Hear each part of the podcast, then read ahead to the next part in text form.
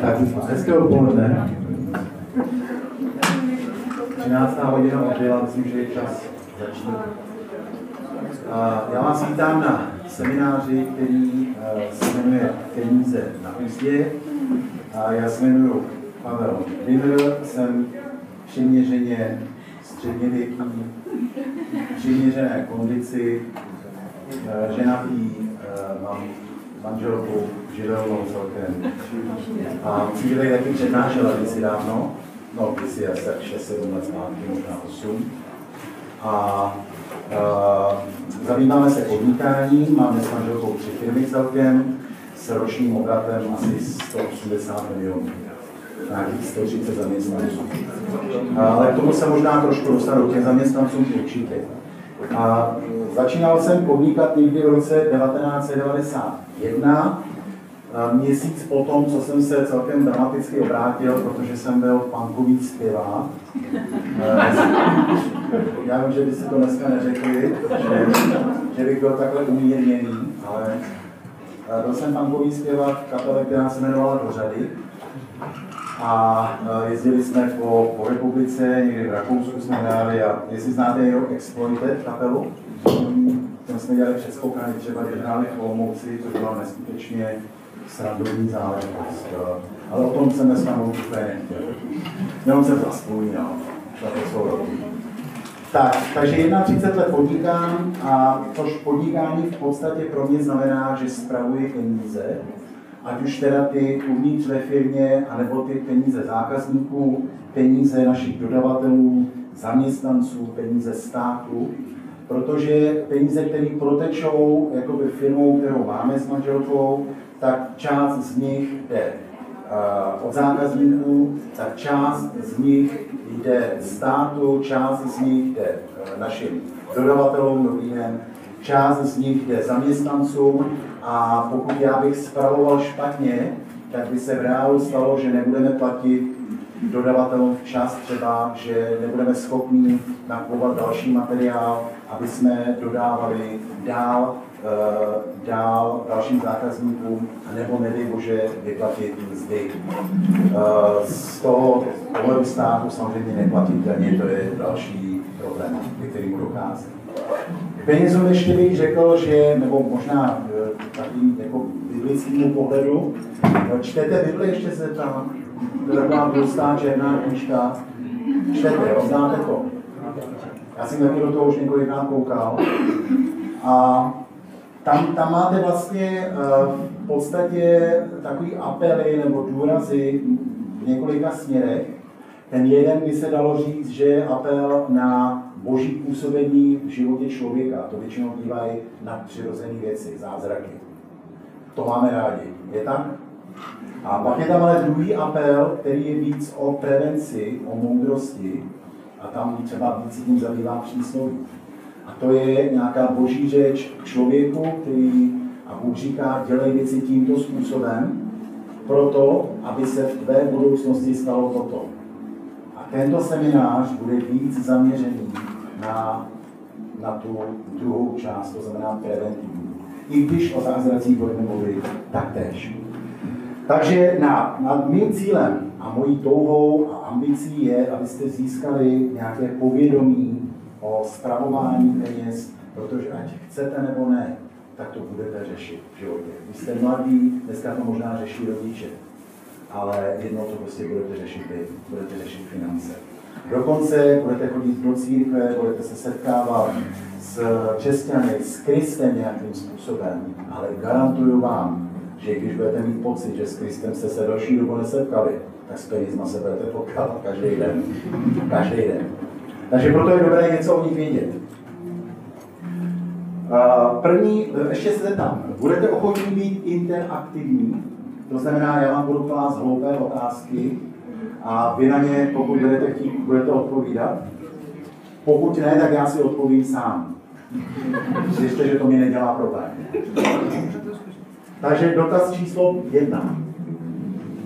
Co od Boha očekáváte v oblasti zabezpečení? To nebyla řečnická otázka.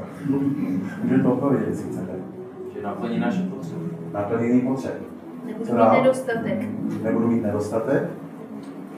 Takže dostatek. Co dál? Co vás napadá? Budu všechno nebeský požehnání.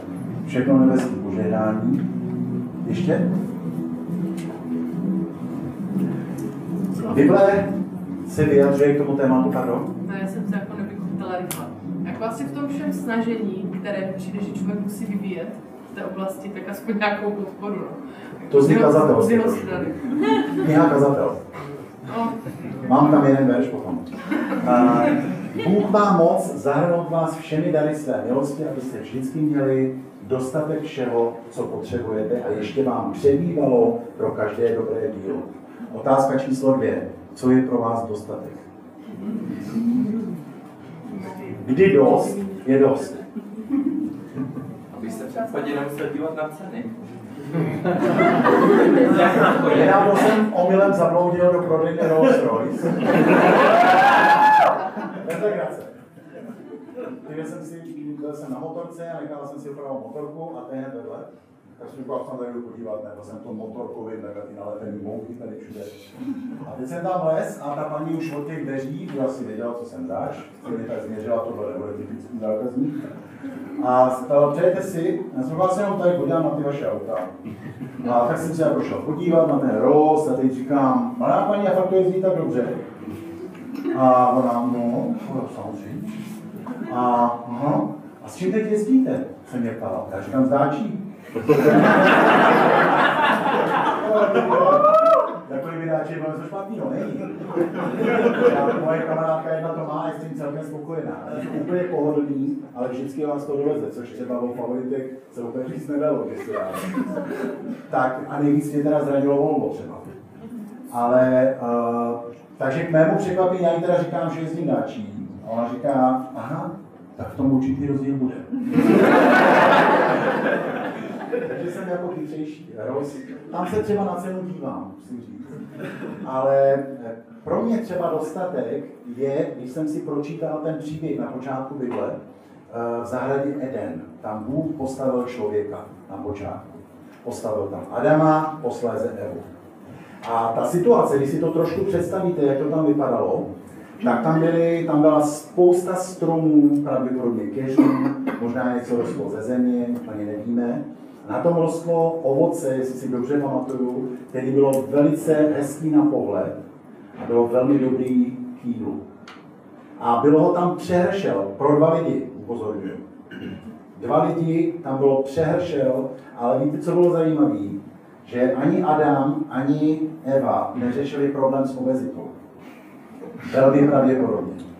To znamená, že oni vůbec neřešili, jestli tam toho je hodně nebo málo. Oni řešili, jestli tam je tolik, kolik potřebují. Rozumíte tomu? Oni si prostě utrhli, když měli hlad, tak šli, utrhli si něco k a to bylo celý. Víc to neřešili. A já si myslím, že to je docela postoj, ke kterému se potřebujeme propracovat, že, že to, co potřebujeme. A dneska je možná, eh, protože jsou sídliště plný aut, který není kam zaparkovat, tak v každé rodině je dvě, tři, čtyři auta a někdo má třeba dvě auta. Jedno má na pondělí a úterý, a druhý má středa, čtvrtek, v pátek jezdí na motorce, v sobotu v motorovém člunu, asi. A já si říkám, proč, když má jenom jedno pozadí, který si do toho auta posadí? Jenom jedno. Nebudu vám říkat, eh, ne, to vám říkat nebudu, ale jsou ženy, které mají třeba hodně bod. A já si říkám, proč? Já mám třeba jenom 20 pár. Já asi tři nebo čtyři, ale mě to neřeší, mě to nezajímá, jako tyhle věci mě nezajímají. A moje žena třeba má ráda boty, myslím, že jak kabelky, něco takového, tak těch bot má víc. A vždycky, když si kupuje další, jak říkám, proč se to kupuješ? Teď máš jenom jedny nohy. protože, protože se mi to líbí. No, dobře, tak no, není to na leasing, dobře. Ale co chci říct je, že, že bychom měli reagovat na to, co potřebujeme, ne na to, co chceme. Že to je základ toho pohledu, který měl Adam s Evou. Oni si tím prostě nezabývali. To mě přijde kouzelný. Že vůbec jako nechodili za pánem Bohem, ale říkali mu, otče, hoď sem ještě jeden strom aspoň. Bůh říkal, proč? Tady je málo. Tady třeba těch jablek, tady ty jsou červený, ale my chceme ještě trošku červenější. No já nevím, jak by to probíhalo ten dialog. Ale myslím, že s tím může být problém. A to znamená dostatek z mého pohledu, jak já ho vnímám, a můžeme v tom mít eh, jiný úhel pohledu. Navíc v různých zemích dostatek znamená něco jiného. Já jsem neprocestoval až tolik zemí, ale byl jsem v nějakých zemích, kde ten rozdíl je velký. Třeba v Kazachstánu. A v Kazachstánu jsme bydleli v domě, kde nebyla voda. Já jsem si říkal, uh, to bych nemohl. Já bych nedokázal žít v baráku, kde vodu z, z mytí, ze sprchy používají na nádobí a z nádobí do záchoda splachují. Pro nás je to nepředstavitelné, ale pro ně to bylo OK. Jsme rádi, že máme vůbec nějakou vodu. Najednou ten level toho dostatku je prostě jinde. V Evropě, jinde v Ázii, jinde v Africe. V Africe tam nemají vůbec vodovody v některých částech. A takže ten level je prostě jinde a v podstatě, jak tady zaznělo někde, dostatek byste měli pocitovat tak, že se příliš nezabýváte penězma. Že to pro vás není každodenní téma. Ale dostaneme se trošku k tomu. A v Žálmu 144krát David se modlí, naše sítky ať jsou plné, ať skýtají hojnost všeho, našich obcí, ať je na tisíce a desetitisíce všude úkol náš skop, až je, ať je březí.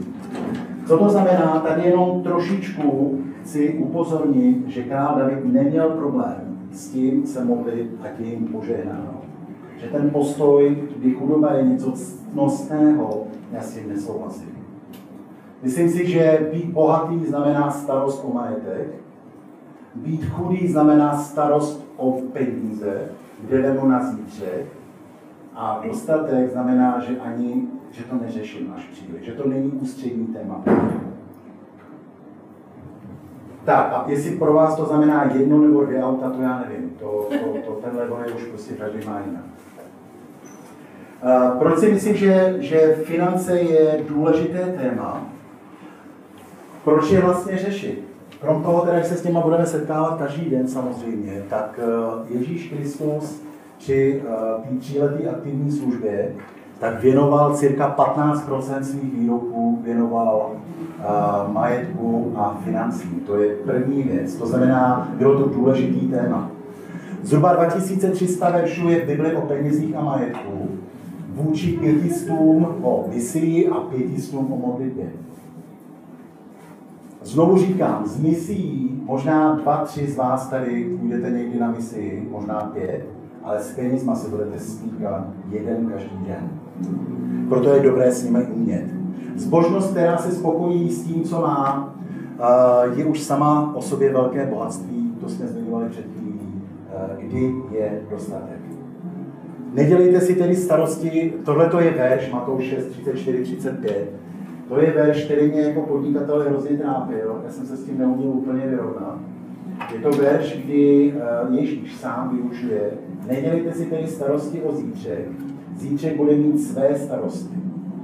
A já jsem si říkal, jestliže já plánuju finance zhruba tři měsíce dopředu, hlídám cash, zhruba tři měsíce, abych věděl, dneska je srpen, tak já vím, kolik v listopadu budu mít peněz. Vím, kolik mi přijde, vím, kolik budu muset zaplatit. Mám tam nějakou rezervu na to, když se něco nepodělá, nepodělá pardon, nebo když se něco nepovede. A, a tam mi vychází nějaký balans. Takže já vím, že za tři měsíce budu mít na výplaty třeba pro lidi. A tady ten verš, jako kdyby říkal, hej, nedělej se s tím starosti právě. Neřeš to. Jako já jsem vůbec nevěděl, co, jak, jak, jak si tomuhle tomu jako podnikatelům postavit. Až teda jsem si našel Pavlíkův studijní překlad, a tam je psáno, nebuďte ustaraní, anebo plní nepokoj, nepokojné, úzkostlivé starosti, starostlivosti. Jak tohle to funguje? Představte si, že jste zemědělci, že pěstujete brambory. Víte, co udělá brambor, když ho zasadíte do země? Začne klíčit. A ještě předtím cítne. Jo, jo, on se... On, on normálně schnije ten brambor nejdřív pak z něj něco vyklíčí pak na to lejete to, co zvířatům vychází, nepijte se ani odkaž. To na to lejete a z toho vyroste něco, z čeho děláme hranolky. Zvláštně zařízení na tom světě. A a teď si představte, že, že budete plní úzkostlivé starost, starostlivosti. Zasadíte brambor. Hned třetí den, protože nic nevyrostlo ještě, tak se budete podívat, jak to teda vypadá. Co najdete? Najdete schnilou bramboru, což vás vyděsí pravděpodobně. Budete pátý den, najdete znovu schnilou bramboru, pak teda něco na to nalejete, nějaký hnojiva nebo nějaké záležitosti, budete panikařit, desátý den má možná z toho nějaký klíček, říkáte si, co to je tohle, to, to není ta brambora. A myslím si, že, že máme pečovat, máme pracovat, ale nemáme se o to bát. Jinými slovy, pán Bůh nastavil určitý pravidla, že když nasadí, zasadíte bramboru do země, tak pán Bůh to vymyslel tak, že za měsíc nebo za dva, nevím za dlouho, z toho vyroste desetiny brambor. A vy se o to do té doby nemáte až tak moc starat. Hlavně se neděsit, že si to pán Bůh myslel vážně, když ty brambory tvořil. Ten proces toho. A s ekonomikou je to trošku podobný. Že vy hlídáte určitý věci ten zbytek je na pánu Bohu, že s tím stejně nic moc nemůžete udělat. Takový ty různý moudra, který dneska slyším, jako že se udělaly ty predikce toho, jak to bude vypadat. Pak se zblázní nějaký šuby v Rusku a všechno je jinak. Nebo roztaje o dva ledovce víc a všechno je jinak. Dneska můžete dělat predikce, je to těžký. Ale eh, to znamená, že, že nemáme být ustaraní nebo plní nepokojné, úzkostlivé starostlivosti. Což by ještě jeden příklad, když si vzpomenete, jak šel národ Izrael po poušti, jak jim padala mana. Znáte ten příběh? Jo, bylo to cosi, eh, z toho oni pak dělali nějaký chleba. A znovu, eh, Bůh jim řekl, nazbírejte si jenom tolik, kolik potřebujete. A v sobotu si nazbírejte dvakrát tolik, protože v neděli padat nebude. Jinými slovy, v sobotu si vytvořte určitou rezervu na neděli. Ale když si budete sbírat dvakrát tolik, než potřebujete, tak vám to schně. A to se opravdu stalo. To znamená, že oni měli svěřit svoji důvěru, že na poušti, kde neroste nic, kde neprší, takže budou 40 let. Nevěděli, tam budou 40 let, ale věděli, že se nebudou spolehnout na hospodina v tom, že on je zaopatří. Protože on to slíbil. A to, co Bůh dneska slibuje, je pracuj, ale neboj se toho, co bude zítra. Udělej to, co je třeba udělat. To znamená zasaď ten brambor, ale nepanikař, když druhý den jich tam není desetiny. Takže já to vymyslel, takže tam budou za měsíc. Tak, Další verš, který mě trochu zaskočil, eh, k obveselní se strojí pokrm a radost k životu, životu dává víno. Peníze vyřeší všechno. Souhlasíte s tímto výrokem? Že peníze vyřeší všechno? Tak zkusme další situaci. Já s tím teda taky úplně nesouhlasím, ale zkusme další situaci. Jedete na Moslíkovi, jste podnikatelé, nebo nějaký prodejci něčeho, nebo jenom občané, jenom, nebo jste občané, jedete na Moslíkovi směrem na nějaké město a podél cesty je člověk, který chvíli předtím byl přepaden, zmlácen a leží tam bez vědomí. Vy ho seberete z té země, dáte mu první pomoc, naložíte ho na oslíka, dovezete do nejbližší hospody a v té hospodě řeknete, ten příběh se stal před dvěma tisíci lety plus minus, a řeknete, hele, hospodský, já teď nemám prachy, jo, ale já zkusím vyjednat nějaký úvěr, nebo na leasing možná, zkuste o ně postarat, a pak zaplatím. A, a myslím si, že pán mu říká, dostatek znamená pro, i, nadbytek pro všeliké dobré dílo. To znamená, že máte na to, abyste mohli pomoct.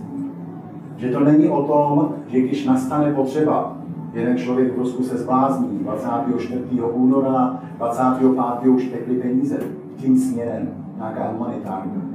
Že lidi dali to, co mohli. Nebylo to z nedostatku, ale bylo to z jejich dostatku. Měli na to, mohli to udělat. Myslím si, že i to je důvod, proč máme mít peníze v pořádku, aby jsme mohli pomáhat, když je to zapotřebí. Tak, a poslední věc ještě, proč, eh, ještě dvě, proč řešit peníze. Eh, Situace s Janem Křtitelem. Jan Křtitel byl takový sympatický kazatel, velmi empatický a citlivý. Svoje kázání začínal slovy Plemeno zví! Zkuste si to představit, přijdete do církve, očekáváte nějaký pohlazení po duši, protože vás duše bolí a tam vám řeknou plemeno zmí. To byl Jan Křtitel. Takže zástupy vyděšený se ho ptali, co máme dělat? A on, jim, on dal třem skupinám tři odpovědi a všimněte si, že všechny tři odpovědi se týkaly velmi praktických věcí. Že to nebylo, teď se jdeš modlit na měsíc. Nebylo to ani o tom, teď běž prostě na misi na 14 dní nebo na, na 20 let. Ale byly to velmi praktické věci. První skupině řekl, když máš dvoje oblečení, tak dej tomu, kdo nemá. A s jídlem to samé. Druhá skupina byli celníci. Uh, ty se ptali, co máme dělat my. Celníci byli uh, lidi, kteří kolaborovali za první a za druhý měli možná problém, že občas z toho si něco nechali. Tak uh, on jim řekl, nevymáhejte víc, než máte nařízeno. Vojákům řekl, spokojte se se svým žoldem. Tři skupiny lidí ve vyhrocené situaci, která vypadala hodně duchovně, On jim řekl velmi prakticky, řešte finance. Podívejte se, jaký máte postoj k penězům. Myslím si, že vztah k penězům ukazuje, nebo to, jak je zvládnete nebo nezvládnete, tak ukazuje věci, o kterých se mluví jako o ovoci ducha, to je věrnost a sebeovládání. Protože můžete prožít emotivní moment, jako Mojžíš se setkal někde u hořícího keře setkal se s Bohem. Velice emotivní záležitost. Setkáte se s Bohem, Bůh promluví, nebo to bude, jak se jmenoval ten prorok jeden, tak šel kam si do jeskyně, tam obrovská, obrovská bouře, pak nějaký zemětřesení, pak bylo ticho a Bůh promluvil. Znovu, velmi emotivní věc. Ale peníze a spravování peněz je každodenní věc o věrnosti. O sebeovládání. Není to o vzepětí, ale je to o tom, že každý den ustojíte nějaký tlak. A myslím, že to je trošku jiný level ještě. Tak, jak se pozná dobrý správce? Příklad můžeme vzít uh, Josefa z Egypta. Za první, dobrý správce má přehled. Ví, co se v jeho financích děje.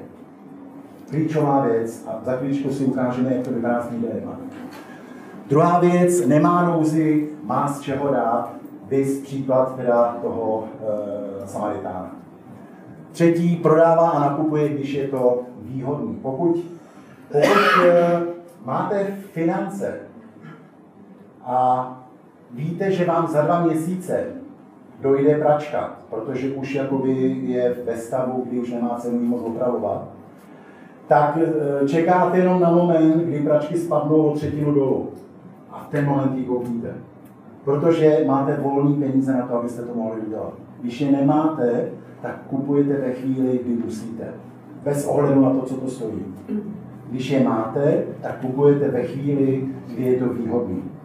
To samé prodáváte. Teď není úplně výhodný nakupovat byty a není úplně výhodný prodávat domy. Domy jsou teď padají dolů a byty myslím, že jdou ještě nahoru. Takže eh, Jo, myslím, že tak nějak možná je tady někdo developer. Asi jo. Tak, takže uh, prodáváte, nakupujete, když je to výhodný. Dobré správcovství produkuje určitou nezávislost, to znamená, že krize a výpadky řešíte bez vnější pomoci. Já vám pak na konci dám jeden příběh můj, uh, kdy jsem byl otrokem věřitelem. Eh, další znak eh, dobrého správce je, že opravuje a udržuje. Eh, což znamená, že já jsem si třeba kdysi dávno koupil auto, bylo to první zahraniční auto, bylo to Hyundai, neuvěřitelná láce. A ten Hyundai měl stahovací okýnka, přátelé, to v té době ještě nikdo neměl. Takže já jsem jezdil po městě, kde jsem bydlel, tam jezdili v těch 120 favoritech dělali tohle. No, myslím si, že to nebylo úplně jako nejlepší rozhodnutí. Každopádně jsem to auto koupil na doraz finanční. koupil jsem ho na leasing ještě k tomu, stěží jsem dal peníze na tu první splátku. Výsledkem bylo, že jsem platil neustále pozdě ty splátky a neservisoval jsem ho, protože jsem na to neměl. Jo, jsem říkal, ty je peněz, tam volej, to. Tak vydrželo 130 tisíc, to auto normálně vydrží 300, takže po 130 tisících jsem zavřel motor, takže to šlo, to šlo pryč. Takže dobrý správce popravuje a udržuje. Uh, za další bych řekl, že peníze nejsou denní téma, o čem jsme, co už jsme trošku zmínili. Dostáváme se teď k nějakým praktickým věcem. Já jsem na chviličku zastavil, jenom jsou nějaké dotazy. Klidně se nějak v průběhu ptejte, než abyste usnuli, je to lepší. Já jsem se chtěl jenom zeptat, v jakých oborech podnikáte? Uh, děláme služby a děláme, vyrábíme kovové díly a kovové palety. Kromě jiného třeba do výtahu. Tak když jedete výtahem, kdybyste nedojeli, tak mi nevolejte, prosím. Mám vás svých starostí dost, jo. Takže, eh, co, se, co, co jsou takové základní prvky finanční DNA? Já jsem, myslím si, že to jsou čtyři věci. To první je rozhodnutí. Z mého pohledu každému rozhodnutí něco předchází. A předchází nějaký myšlenky. Někdo v oblasti peněz to třeba může být, chci být dobrým, dobrým správcem, chci, chci vědět, co se s těma penězma děje, nechci, tomu se říká šerpý preventivní. Vy řešíte vlastně ve chvíli, kdy jste na tom celkem dobře, tak už řešíte, aby se nestalo tohle. Proč to zpátky ještě? Pardon? To ještě zpátky. Uh, poslali zpátky? Ano, ano, ano. Já to ještě pošlu. Za nějaký peníze. Já jsem kapitalista. Podnikatel. To Teď byste to poznali. No, to je zás. A on tu dáčí v kůži. Ještě můžete to vrátit. ne, nezlobte se, já vám to pak pošlu. A, takže další klasická otázka. Dostanete výplatu nebo nějaký příjem a za ty věci říkáte, ty kam ty peníze zmizely. Já jsem tady před chvílí řešil vlastně tím, že, že manželka, celkově to my chlapi vždycky máme, že manželky víc utrácejí, ne? Tak si říká, že jsem peníze, teď jenom, že ty peníze zmizely po týdnu. První je jako, že udeřím na manželku. Ale co, co jsi si koupila, jako to není možný? My jsme tady měli tolik a už nemáme skoro nic. Stejný chaos jako já zhruba. A, takže to je další taková otázka, ale to ještě je pořád dobrý, když jste v takové situaci. A, nedostatek na konci měsíce, tady už se to trošku horší, a, že týden, tři dny před výplatou už není. Nastávají hádky v rodinách, kvůli v párech, kvůli prioritám. Jestli teda pojedeme na dovolenou sem, nebo jestli radši koupíme nový auto. Typněte si, kdo chce co. A není žádná rezerva, přijde nenadálá situace, vy sklekne pračka třeba, nebo švícu na tebe zrovna vadilo, No, a už tam ještě chvilku pojede teda.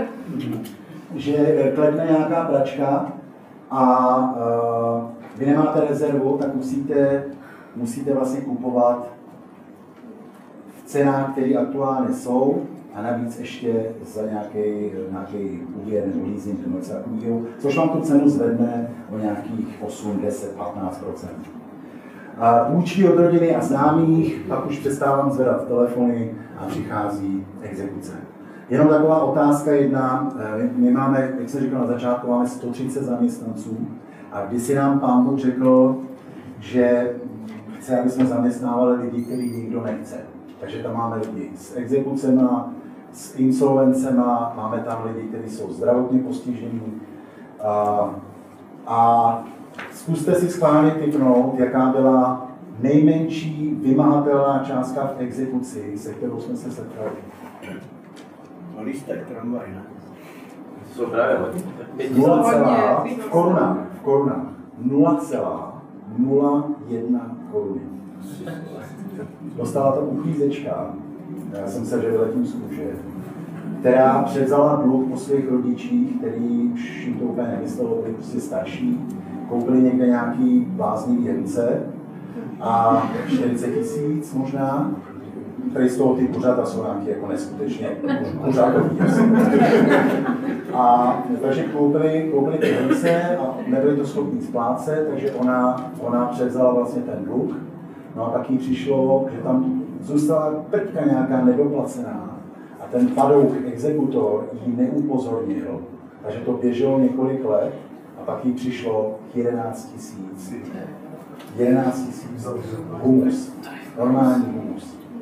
Ale uh, to znamená, exekuce je, je nějaký poslední krok, ale pokud se do ní dostanete, já jsem o toho párkrát nebyl daleko, nestýďte se za to, řešte to. Uh, ale k tomu se, k tomu se trošku dostaneme.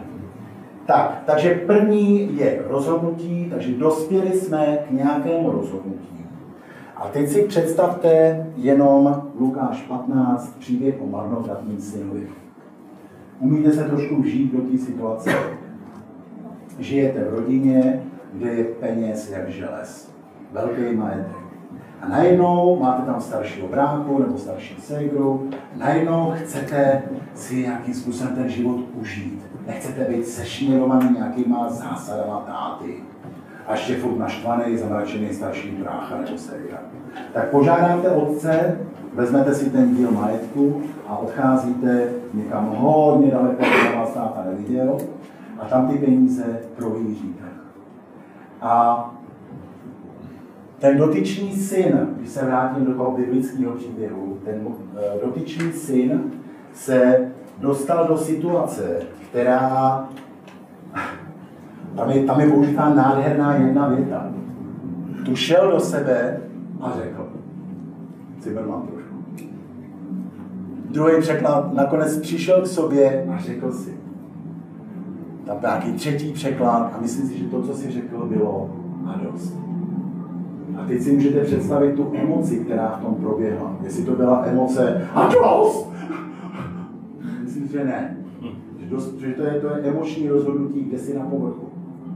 A hněvem spravedlnost boží, boží neprosadíme. Takže to muselo být rozhodnutí, které se zrodilo v místě, který je někde hluboko uvnitř, možná je to srdce, možná je to ještě někde jinde. Tam Bůh vkládá nějaký svý důležité věci. A tam vzniklo rozhodnutí, kdy ten marnotratný syn si řekl, dost, já už takhle dál nemůžu. Já tady, jak mnoho nádeníků u mýho otce má chleba na zbyt, a já tady hynu hladem. Možná ten náš, to naše zvolání může být lidi s menším platem, který oni vyjdou jako normálně.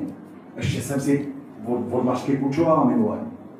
A já mám dvakrát tak větší plat a já nejsem schopná nebo schopný jít. Dost už. A nastává čas pro nějaký praktický kroky. Ten první krok je takzvaný sledování výdajů. Velice praktická věc. Viděli jste někdo pořád jste to, co jíte, nebo tak nějak se to dělalo? Jo? Doktorka Cajthamová, postrat národa, nás dělnatých. Uh, doktorka Cajthamová dělala jednu takovou věc, to se mi moc líbilo, že nechala ty lidi, kteří se tam přihlásili, tak je nechala týden jíst to, co obvykle jedli. A oni uh, se teda ovládovali ty noční návštěvy do ledničky a tak. A ona po týdnu jim takhle předestřela na stůl, jim ukázala, tak tohle si vážený pane, paní, jste snědli za týden. Tam byla nějaká hromada Coca-Cola, a nevím, paštiky a hůček a prostě všechny tyhle ty věci. Já to mám taky rád. A, a ty lidi, většinová reakce byla, ty to není možný. Teď se takhle podívali na to břicho, a kam bych to dal? To se nemůže někdo to snět? Nebo snědla? A myslím si, že ten princip toho sledování výdajů funguje podobně. E, prakticky to funguje tak, že, že si zkuste... Stalo se něco? Dáváš přes, přes. Aha, jo, jo, jo. Dobrý. A... To jenom opravím. Ne, musí po mně se dlouho A, a, takže ten, ten princip a vtip spočívá v tom, a podle mě je to velmi jednoduchá, geniální metoda, že si vezmete jeden až tři měsíce, ideální jsou tři, vezměte vaše výdaje, sledujte je každý den a pište si částky rozdělené do třech kategorií. První kategorie je kategorie musí. Jinými slovy, to jsou věci, které musím zaplatit. Nájmy, co tam zařadíte dál? Elektřinu. Jídlo bych řekl, že ne. Můžu s jídlem jít nahoru dolů. Ale určitě nájmy, jinak mě jistě budou. Uh, elektřina, daně, daně třeba. Desátky to je už věc rozhodnutí, ale je otázka, někdo je má v té kategorii musí, někdo je má jinde. Respektuju obojí. A, takže to je kategorie, která musím, hypoteční splátka. A proč říkám musím je, že i přesto, že jsou proměnní, tak to není jednoduchý krok. Můžu se samozřejmě přestěhovat z většího bytu do menšího bytu. Problém ale je, že to není takhle, není to rychle většinou. Většinou na tom nevydělám. Přestěhuju se do menšího a ten průběh je, to stěhování ještě stojí balík. Než to přestěhuji, tak to stojí hromadu peněz. Takže to nejsou jednoduše udělaný, udělatelné kroky. Ta druhá kategorie je, no, co se dá dělat, musím to platit, no. Musíme jíst přece, že jo? Což musíme, to je pravda. A do té kategorie patří jídlo, oděvy, drogerie, doprava, e, nějaké věci, které jsou nezbytné, ale dá se tam velice dobře v tom e, pracovat. Tam se dá hodně ušetřit v této kategorii. Pak je třetí kategorie, které, to jsou věci, které se dají vypustit. Neboli zbytné, měl bych, nezby, e, nezbytné, měl bych zbytné. Tak. Jo, věci, které můžu vypustit, tak jsou koníčky, já třeba rád jezdím na motorce a stojí to peníze, tak eh, dobře, tak vidím, že mi nevychází rozpočet, tak vím, že ježdění na motorce měsíčně mě stojí plácnu 5000 korun. A vím teda, když mám vysledovaný výdaje a vím, když jsem to měsíc sledoval, tak tam mám jednu kolonku ježdění na motorce, tam dávám benzín a servisní motorky, tak vím, že když potřebuju ušetřit, mě nevychází rozpočet, za chvíli se k tomu dostane, tak já vím, že přestávám jezdit na motorce. A když nemám, nevím vůbec, co se děje v těch financích, tak většinou reakce jsou dvě reakce. Většinou na to kašlu, to stejně nemá cenu, ono to nějak dopadne. A druhá kategorie je, člověk zatáhne totálně za brzdu. Takže přestává dělat úplně všechno. Skoro nejí, nekoupou se doma, nemijou se, nečistějí si zuby, že to všechno stojí peníze. Takže se za půl roku zjistí, když se zhroutějí, tak zjistí, že takhle to prostě nejde. Takhle nemůžou fungovat. A stejně uh, život je nebaví. Takže je dobré mít přehled. Po třech měsících, kdy si zařadíte, můžete si to udělat, jak chcete. Podívejte se na internet a zadejte si do Google, si zadejte sledování výdajů, vyběhne vám 10 různých tabulek, jak se to dá dělat. Ale cílem je jediná věc, mít přehled, kam ty peníze zmizely. Během tří měsíců zprůměrujete, vezměte si typický měsíce, neberte Vánoce a dovolená. Ale berte typický měsíce eh, a ukáže vám to, kam ty peníze odcházejí. K tomu potom přichází další kategorie, a to jsou příjmy. U příjmů platí dvě pravidla, aspoň pro mě. A to jedno je to hrozně složitý, dávejte teď opravdu pozor. Příjmy musí být větší nebo stejný než výdaje. Chytli jste to? Někdy mám pocit, když to lidem říká, že, to, že říkám, že to vůbec nechápu. Říkám, nemůžete utratit víc, než vyděláte. Čím ne? A příjmy musí být větší nebo stejný než výdaje. Když nejsou, tak máte v podstatě dvě řešení. Jedno je snížit výdaje, anebo zvýšit příjmy. Snížit výdaje, tady už si, to už nechávám v podstatě na vaší tvořivosti, ale já tady navrhuju pár jenom možností. Jo, měli jsme tam tři, tři ty kategorie těch výdajů. Mandatorní, to bylo to musím. Tady byly ty provozní, to bylo, no, co se dá dělat. A tady to se dá vypustit, zábava.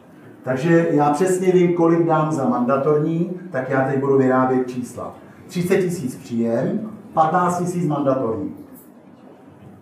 Tady mám provozní, dejme tomu uh, 10, zbývá 5, jestli se nemýlím. A z těch pěti si řeknete OK, tak uh, vím, že jsme minulý měsíc projedli, já, my jsme prožrali 10 tisíc v restauracích, tak to slumíte ne na 8 návštěv za měsíc, protože to máte rádi, ale budete jednou. To znamená, že nepřestáváte žít, jenom omezujete. Rozumíte tomu principu? Jinak, když nemáte přehled, tak zastavíte úplně všechno a život vás přestane bavit, takže pak se zhroutíte z té diety. A stejně pak se to úplně jako zvlčíte znova. Většinou takhle to bývá. Jo? Narkomani třeba, když nejsou vnitřně nějak uzdravení z toho problému, který mají, tak žijou na dietě, pak se zboří a syjdou se šestkrát tolik. Takže tam musí k tomu fyzickému musí přijít něco, proč to dělají. Tak, takže to je uh, k těm ubrat, ubrat výdajům, jak jsem říkal, velice komplikovaný, menší byt, zrušení pojistek, soukromých škol a tak dále. Druhý, provozní, stravovat se, stravovat se doma. Uh, mimochodem, v dnešní době je tohle velký téma. Restauratéři si stěžují, že lidi přestávají chodit na obědy. Jsou taky dost drahý ty obědy. Využívání nějakých akcí prodejních třeba. Že nekoupím něco, ale koupím to až, když když to nepotřebuji hned. Veřejná doprava, nebudu jezdit autem do práce, jeden člověk v jednom autě každý den, ale že pojedeme buď všichni v jednom autě nějak, nebo pojede místní dopravou. Prostě jakkoliv, to už je, jaký máte jako rodina priority, co je pro vás důležité. Třetí oblast jsou koníčky. Tady znovu neudělejte tu chybu, že zastavíte úplně všechno. Že začnete žít jak, já nevím, jak to říct, na dietě, no, to je asi nejlepší slovo protože vás to nebude bavit. Přestav, ztrácíte motivaci, proč vlastně to řešit. Tak, další,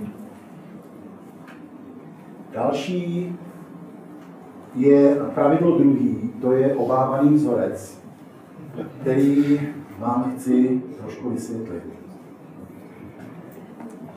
Jedna plus jedna, jak jste viděli na předcházejícím slajdu, zeptám se vás pro kontrolu, kolik to je? Dva a půl, výborně. Jedna. Přesně tak. Jedna plus jedna plus Bůh mi požehná, ne? Ale šéf mi přidá! Cokoliv z této kategorie, ještě dalších 15 tam přidejte, je jakýkoliv číslo, který potřebujete. A přestává fungovat matematika a nastává šílenství. 1 plus 1 plus něco. Ale určitě se nám bude dařit, vidíš, šéf mi prachy, ne? Nebo s dětím, babička už brzo umřeš, taky bohužel. Jo, jako drsný, samozřejmě s tou babičkou je za lajnou, ale doufám. Ale uh, počítáte s věcma, které jsou buď nejistý, anebo jsou úplně v oblasti fantasmagorie. Bůh žehná, to je pravda, ale tuhle hru s námi většinou hrát nebude. Jeho matematika je 1 plus 1 rovná se 2, to je boží matematika. A když on se rozhodne, tak může z vaší matematiky udělat 3, 4 nebo 5, ale je to jeho rozhodnutí, ne naše manipulace do situace. Já bože, strašně chci to auto. Já jsem jednou, kdysi dávno, jsem chtěl hrozně zahraniční vůz. Byl to italský vůz, vypadal opravdu hezky. Já jsem chodil k tomu autu a skládal jsem na něj ruce. A jsem bože, taky se mi líbil. Co myslíte, že se stalo? Jen tak. Jezdil jsem dále v. Pak jsem si koupil toho Hyundai. to je šťastný, no. Tak, uh, takže 1 plus 1 rovná se 2. A buďme v tom opravdu moudří, protože já to tím, jak máme zaměstnaný lidi s exekucemi, tak opravdu ta jejich matematika je 1 plus 1 plus cokoliv. Oni to ještě mají tak jako nekonkrétně, že to prostě nechtějí řešit. A křesťaní bohužel tuhle tu část jako zdouchovňují dost často. Jo, že tam pustějí nějaký, jako, že žijou vírou a takové věci. Buďte v tom moudří. Buďte v tom moudří. Když vám pán Bůh řekne, udělej tenhle ten krok, tak ho udělej. Ale když vám to neřekne, nebo si nejste jistý, tak nedělejte z matematiky guláš. Myslím si, že pokud byste stáli... Uh... no, zkoušíme si, jestli neusnu. Uh, představte si, že byste byli na člunu a teď by kolem vás takhle profrčel Ježíš po vodě a, a vy byste vírou vykročili za ním. Kdo z vás by to udělal? Aniž by mu Ježíš řekl. Myslím si, že nikdo. Já teda určitě ne. Já jsem na to i těžký. Mě by ta voda teda neunesla, možná některý velký z nás, ale já bych to nedal. Až teprve na ten pokyn, kdy Ježíš řekl všem učedníkům, na jediný Petr šel přes ten okraj, vykročil a šel k Ježíšovi po vodě. A, a někdy bohužel my děláme to, že vyskakujeme, aniž nám cokoliv Ježíš řekne, tak vyskakujeme, děláme z matematiky. Guláš. Tak, pojďme dál. Jak zvýšit příjem? Myslím si, že v dnešní době eh, jste určitě z celé republiky, ale já jsem z Teplicka, Teplicko-Chomutovsko, tam máme hlad po lidech. Eh, Dneska najít práci nebo přes čas brigádu za 170, za 180 u nás na hodinu není problém. Takže se můžete k nám nastěhovat všichni a můžete u nás pracovat. Teplicko Chomutovsko, samozřejmě nevím, jaký, jaká, jaký ty možnosti jsou, možnosti jsou jinde v republice, ale dáváme třeba možnost našim lidem, aby si přivydělávali, když chtějí, právě jim dáváme možnost brigád. Našim kmenovým zaměstnancům. Pokud má nějaký finanční problém, tak oni mají nějaký normální, klasický plat a k tomu mají možnost si přivydělat na brigádách. Tu možnost jim dáváme proto, aby se vymotali z nějakých věcí, které který uh, si táhnou historicky. Aby tam funguje ta matematika tak, nebo ten, bych to měl vizualizovat, tak vy vlastně uh, nějaký čas žijete tak, že víc jíte a tady máte příjem. Takže vy jako projídáte tady vzniká nějaká mezera, která se samozřejmě sčítá měsíc po měsíci, až se to dostane do, do hranice, kdy už někdo přestává být ochotný nějaký vnější zdroj to dotovat. Takže pak se to musí takhle překlopit, bohužel. A my častokrát bychom chtěli zázrak, aby jsme nemuseli udělat tohle té spotřebě.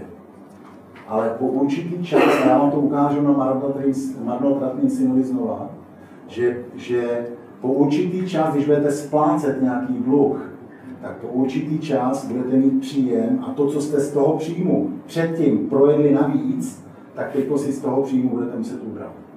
Pokud si ho nezvýšíte. Je to srozumitelné, já tady mám rukama, nevím, jestli tomu rozumíte. Jo? Takže není to většinou tak, znovu se vrátím k marnotratnému synovi, tady jsou ty možnosti, jak zvýšit příjem, to možná není úplně třeba rozebírat, ale je tady marnotratný syn, který došel až kam si, Lukáš 15, došel až kam si do té cizí země, daleko, tam je psaný, že to byla daleká země. A šel v plné síle s balíkem peněz. Takže kdykoliv se najet a tak dále po té cestě. Teď se vracel zpátky stejně dlouhou cestu, ona nebyla kratší ta cesta. A šel stejně dlouhou cestu, ale ve stavu, kdy byl pravděpodobně podvyživený, unavený, a byl v nejistotě, jestli vůbec bude přijat v tom domě toho otce. Proto říká, já tam budu poslední z poslední. Teď se vracel zpátky a myslím si, že, uh, že ta cesta pro něj nebyla jednoduchá. Když se budete dostávat z dluhu, na konci přidám příběh, když se budete dostávat z dluhu, tak uh, můžete očekávat, že pán udělá tohle a já vám to přeju. Ale většinou to funguje tak, že to, co jste žili nad, tak učiníte pokání, otočíte se od toho způsobu, který vás do té situace dostal a stane se tohle. Že vy vlastně ten příjem, který máte, tak tu spotřebu svoji musíte snížit, abyste zaplatili tu spotřebu vyšší, kterou jste měli předtím. Pořád je tohle o vás. Jsou to vaše náklady. A omlouvám se, že to říkám, jako vy, vy jste měli ten problém, ale my se to takhle říkám jinak to museli o sobě, není příjemný. tak. Takže zpáteční cesta byla pravděpodobně těžká toho marnotratného syna, ale výsledek byl, bylo něco, co bylo úchvatný. A co se týče rozpočtu, rozpočtu ještě takového, rozpočet, když ho tvoříte, tak by měl vlastně odrážet vaše priority. Jinými slovy, máte nějaký příjem, když žijete v páru, tak eh, byste měli dojít k nějakému konsenzu, na co ty peníze použijete. máte tři kategorie nákladů. První, kterou musíte, tam se nedyskutuje. Tam prostě je sou, soulad s manželkou, s manželem, že tohle to zaplatit musíte. Pak je ta druhá část, to jeden z vás hospodaří a jo, koupí tohle, koupí tohle. A pak něco zbyde a používá si to na tu zábavu. A tam prostě manželka může mít přání a touhu, že by chtěla, aby děti chodili do kroužků na klavír třeba. A manžel by si chtěl koupit motorku, protože prostě chce na motorce. A nastává situace, kdy se hledá dobře, nemáme peníze na obojí, musíme zvolit jenom jedno. Co s tím? Jak to řešíte u vás doma? Manželek má motorku, ne? To není úplně dobré, sestro, ale většinou, to, většinou to bohužel dopadá tak, že jestli víte, co se stane, když se zmítá černá a bílá, tak výsledek je šedá. A takže výsledkem je, že se teda koupí, uh, že teda děti chodí na klavír, ale jenom na takový malý, protože to je levnější. A koupí se motorka, která má jenom přední kolo. Takže obojí stojí za prd, dělá se kompromis, říká se tomu kompromis, a je to v ničem. Nebaví to ani jednoho z těch manželů. Pak je lepší, aby oba dva si sedli k jednacímu stolu, nebo šli na kafe radši, a tam možná se zeptal manžel manželky, hele, proč vlastně tolik chceš, aby naše děti uh, chodily na klavír? A manželka řekne, to je až ta druhá otázka. Ale proč, proč chceš, jo, jasně, jasně, rozumím už. Proč, eh, proč to chceš tolik? A ona řekne, no, protože eh, já jsem vždycky chtěla hrát prostě na koncertech před velkým sálem, byla to moje touha. A já jsem pak si tě vzala, hned jsem otěhotněla a dneska z toho je ten. Z té touhy třeba. A ten manžel, a pak se ptá manželka manžela, proč chceš ty tu motorku tak strašně moc? A on řekne, ty, já jsem potom vždycky to užil a vždycky mě lákaly prostě horizonty. Jakože pojedu a ten horizont přede mnou a, a teď ta, a teď si myslím, ještě vám to trošku zamotám, aby to nebylo úplně jednoduché. Efeským 5. kapitola říká, muži milujte své ženy jako Kristus miloval církev a ženám se říká, podejte se svým mužům jako, jako kdo?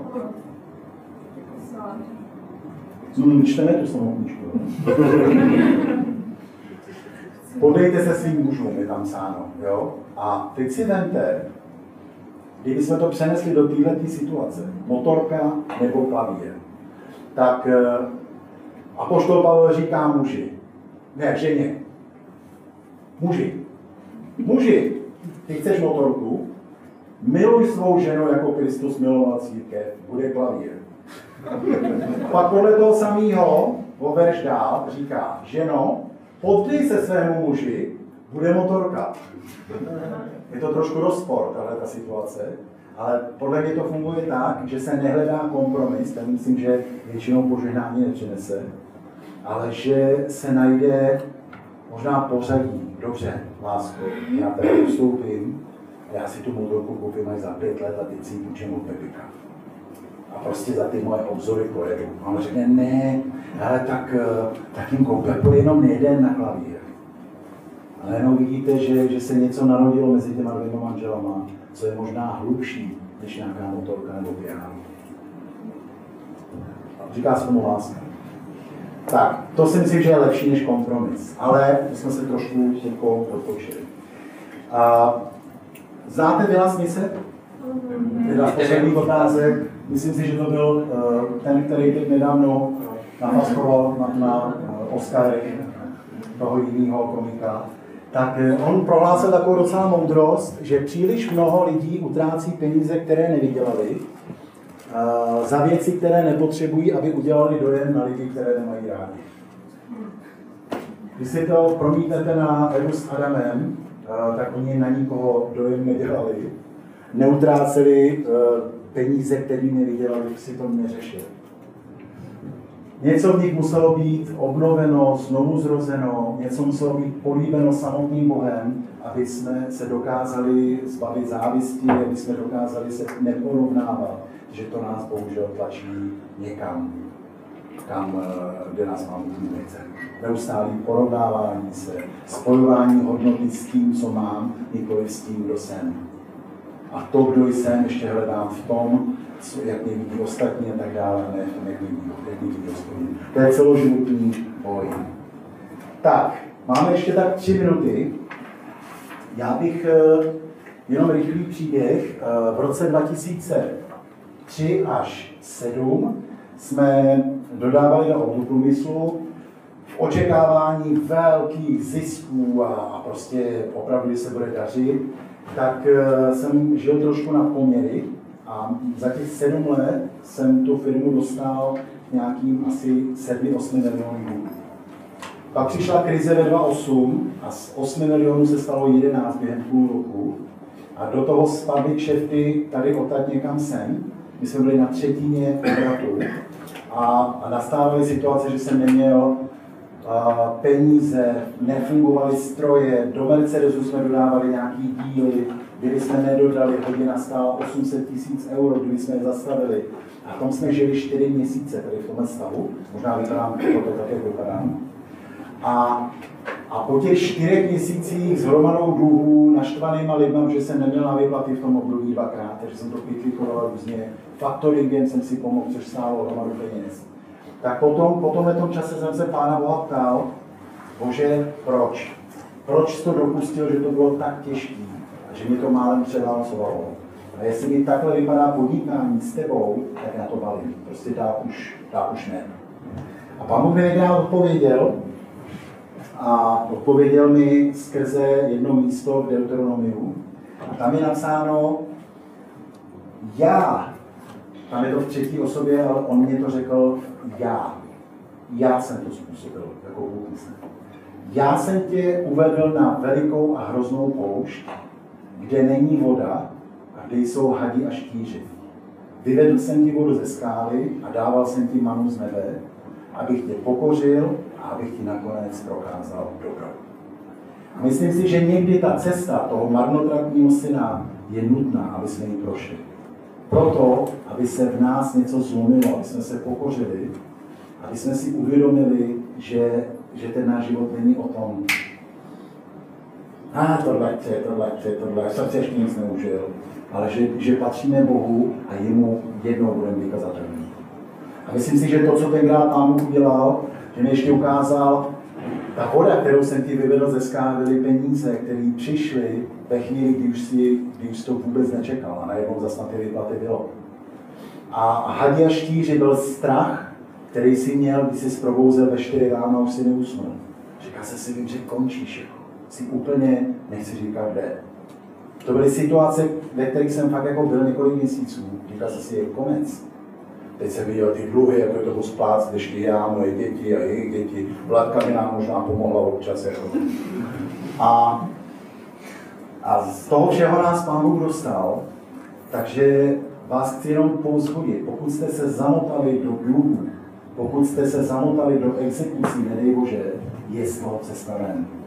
Vyprávěla mě tady na předchozím semináři paní svůj příběh, že ji opustil manžel s dítětem a se dostala do sekdy 200 tisíc dluhů, 200 tisíc korun, což pro ní byl balík. Byla to sama. Během dvou let se svého dostala ven boží pomocí. Dokonce tak, že Bůh ji opustil, jenom vůbec nechápala proč a za co. Takže Pán Bůh jedná i v té rovině uh, majetku, dluhů a tak dále, ale prosím jenom, ten vzorec 1 plus 1 jsou pořád dvě. Je to matematika a Pán Bůh je v tom ten, my, my máme za úkol se chovat preventivně, dělat věci, které nás vedou k určitému výsledku a Pán Bůh do toho vstupuje, když je zapotřebí. Nebo když v tom má nějaký svůj záměr. Tak, ať vám Bůh požehná, děkuji vám za pozornost a třeba se zase uvidíme.